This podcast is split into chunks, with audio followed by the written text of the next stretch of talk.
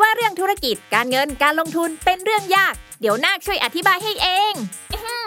ขอแนะนำตัว ฉันคือนาคธุรกิจ ตัวละครใหม่จากทีมขายหัวเราะ ที่จะมาเล่าเรื่องราวของธุรกิจ การเงิน การลงทุนในรูปแบบการ์ตูน เพื่อความสนุกและเข้าใจง่ายให้กับทุกคนนั่นเอง เอาเป็นว่าถ้าคุณสนใจในโลกของการเงิน หรือชอบฟังพวกเคสธุรกิจสนุกๆอยู่แล้ว เราขอชวนทุกคนมากดติดตามเราไปด้วยกัน ที่ช่องนากธุรกิจนอหนู สระอากอไก่ นากธุรกิจ ทุกช่องทางโซเชียลมีเดียได้เลย มาทำเรื่องยากๆ ให้กลายเป็นเรื่องนากๆไปด้วยกันนะ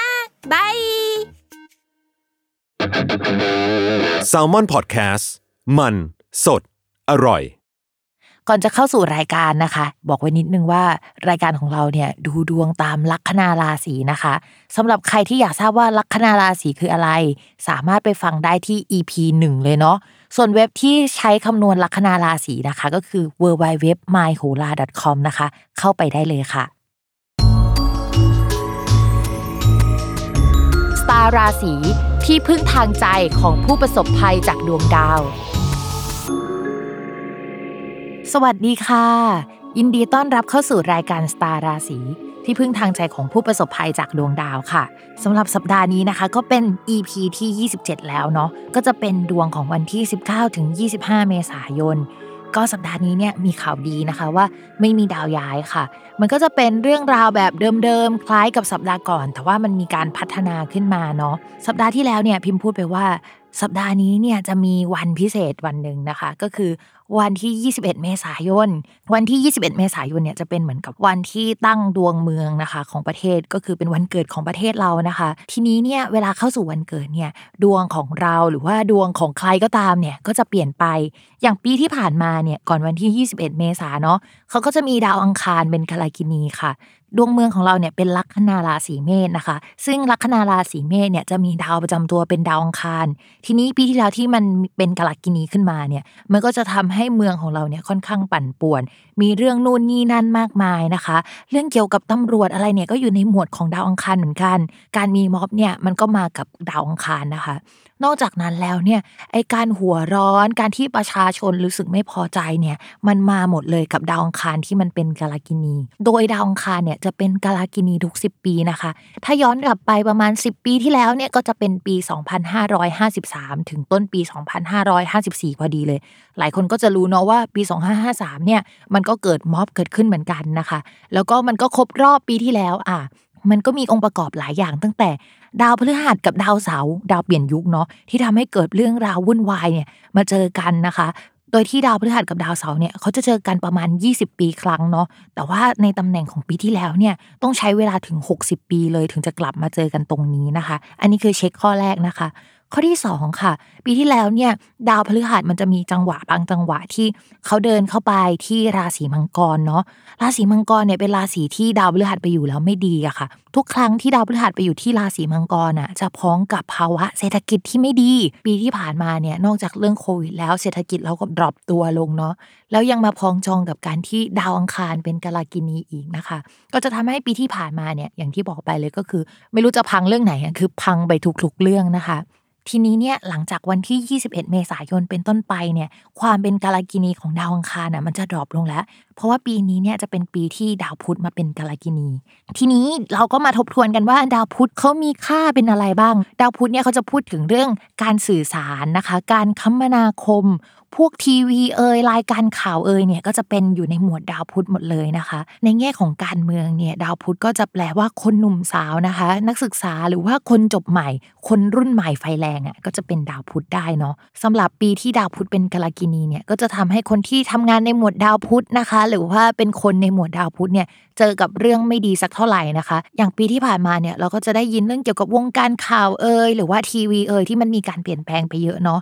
เรามองว่าหลังจากดาวพุธเป็นกาลกินีเนี่ย อะไรที่เกี่ยวกับวงการข่าวเนี่ยมันจะเปลี่ยนแปลงไปอีกนะคะ มันไม่เหมือนกับปีที่ผ่านๆมาที่มันเปลี่ยนไปนะคะ มันเป็นการเปลี่ยนแปลงคนละรูปแบบ แต่ว่ามันมีการเปลี่ยนแปลงแน่ๆ วงการคมนาคมนะคะคำว่าคมนาคมเนี่ยมันเป็นไปได้ตั้งแต่เครื่องบินเอ่ยรถไฟเอ่ยหรือว่าทางด่วนเอ่ย รถไฟฟ้าเอ่ยแนวแนวเนี้ยอยู่ในกลุ่มเนี้ยนะคะ ก็เป็นไปได้ทั้งหมดนะคะ รวมถึงรถเมล์หรือว่าถนนหนทางเอ่ยมันก็ยังอยู่ในหมวดนี้ทั้งหมด แล้วก็อีกอย่างหนึ่งนะคะ ก็พวกธุรกิจที่เกี่ยวกับโลจิสติกเนาะการขนส่ง มันก็อาจจะเกิดเหตุผิดพลาด มันอาจจะเกิดเหตุอะไรที่มันน่าปวดหัวได้ในปีนี้นะคะใครที่อยู่ในธุรกิจแบบนี้เนี่ยมอนิเตอร์กันหน่อยนึงว่า เฮ้ยมันจะเกิดอะไรขึ้นนะคะ นอกจากเรื่องที่พิมพ์พูดไปแล้วเนาะก็จะมีเรื่องเกี่ยวกับคนที่จบในปีนี้พอดีเนี่ยพิมมองว่าเฮ้ย อันนี้แหละที่มีปัญหามากที่สุด ถ้าพูดกันจริง ๆ ไม่ต้องพูดเรื่องดวงก็ได้ เอาตามหลักการเลยเนาะ ปีนี้นะคะ อัตราการว่างงานเอ่ย คนจบใหม่แล้วจะไม่ได้งานเอ่ยเนี่ย มันมีโอกาสเยอะอยู่แล้ว แล้วมันมาพ้องกับปีที่ดาวพุธมันเป็นกาลากินีอีก เพราะฉะนั้นเนี่ยใครที่จบในปีนี้เนาะอาจจะต้องอดทนฝ่าฟันอุปสรรคกันไปนิดนึงนะคะ ก็เป็นกำลังใจให้ทุกคนสำหรับปีที่ดาวพุธเป็นกาลากินีนะคะ ก็เป็นกำลังใจให้กันและกันนะคะ ก่อนที่เราจะเข้าสู่ราศีแรกนะคะ ย้ำกันอีกนิดนึงว่าคำว่าราศีของแม่หมอเนี่ยหมายถึงลัคนาราศีเนาะเวลาอ่านดวงอ่านตามลัคนาราศีนะคะ ไม่เหมือนกับราศีนะใครอยากทราบว่าลัคนาราศีคืออะไรเนี่ยก็ให้ไปฟังใน EP แรกกัน และสำหรับสัปดาห์นี้เนี่ยดวงเป็นยังไงก็มาฟังกันได้เลยค่ะ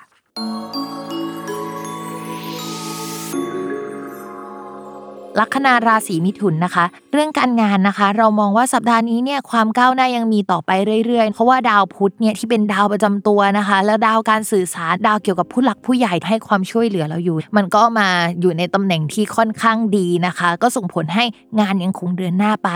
แต่ว่าสัปดาห์หน้าเนี่ยมันจะไม่เหมือนเดิมแล้วนะคะ เพราะว่าดาวพุธมันจะย้ายไปอยู่ในตำแหน่งที่เรียกว่าวินาศวินาศเนี่ยก็แปลว่าทำงานลับๆหรือว่าแอบซุ่มทำโปรเจกต์ได้ หรือมันอาจจะแปลว่าโปรเจกต์นั้นจบแล้วแล้วก็ไม่ได้มีโปรเจกต์ใหม่เข้ามาได้เช่นเดียวกันนะคะสำหรับฟรีแลนซ์นะคะ ถ้าจะรีบคิดเงินใครเนี่ยก็ให้รีบคิดในช่วงนี้ได้เลย เพราะว่ามันมีดาวอื่น ๆ มาผสมกัน แล้วมีโอกาสที่จะได้รับเงินพอดีแหละในช่วงนี้สำหรับคนที่ทำงานประจำนะคะ งานในช่วงที่ผ่านมาเนี่ยก็จะออกดอกออกผลได้ค่อนข้างดีเลยแหละ เขาก็จะไว้ใจเอางานอื่นๆอะมาให้เราทำแต่ว่าด้วยความที่เราได้รับความไว้วางใจเยอะเกินไปอะไรเงี้ยเขาก็จะเอางานมาให้เราเยอะเกินไปอะบางทีเราก็หัวหมุนแล้วก็ชีวิตมีแต่เรื่องการงานผสมกับการเงินใครทำฟรีแลนซ์เนี่ยช่วงนี้เนี่ยเรียกว่ารับทรัพย์เลยนะคะ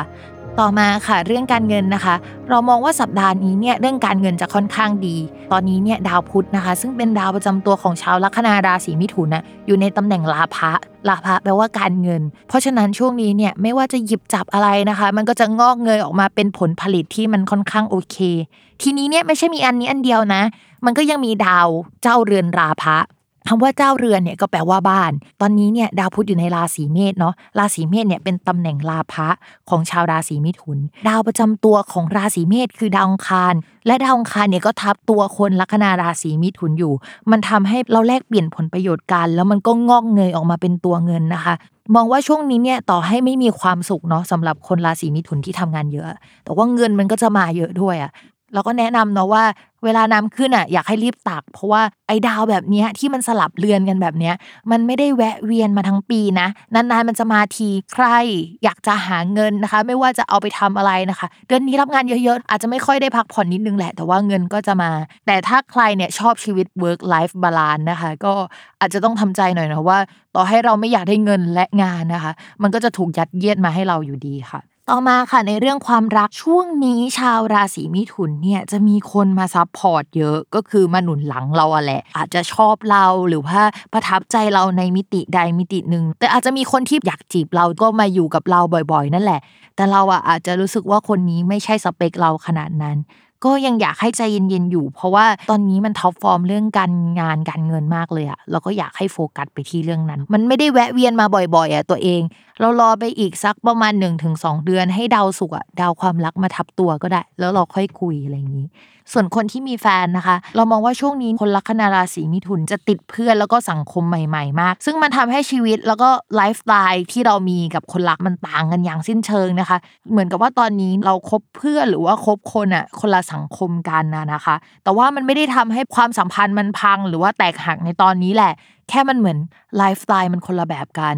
ความจริงเนี่ย ตอนนี้มันก็ดูไม่ได้มีชนวนอะไรที่ทำให้มันทะเลาะกัน หรือว่าเกิดเหตุไม่ดีได้หรอกแต่ถามว่าเป็นอย่างนี้ไปเรื่อยๆเนี่ยมันดีไหมมันก็ไม่ค่อยดีนะคะ ที่สำคัญสำหรับสัปดาห์หน้าเนี่ย ดาวประจำตัวจะอยู่ในมุมไม่ค่อยดีแล้ว เพราะฉะนั้นนะคะ รีบจับเขาคุยหรือเคลียร์กับคนรักก่อนที่มันจะเกิดปัญหาหรือว่าลอยล้าวได้ในอนาคตค่ะเอาละค่ะ วันนี้ก็จบลงแล้วกับจังหวะที่ไม่ได้มีดาวย้ายแต่เรื่องราวยังคงพัฒนาไปนะคะ อย่าลืมติดตามรายการสตาราศีที่พึ่งทางใจของผู้ประสบภัภัยจากดวงดาว กับแม่หมอพิมฟ้าในทุกวันอาทิตย์ ทุกช่องทางของ s ซ l m o n Podcast นะคะสำหรับวันนี้นะคะ แม่หมอขอลาไปก่อนค่ะ สวัสดีค่ะ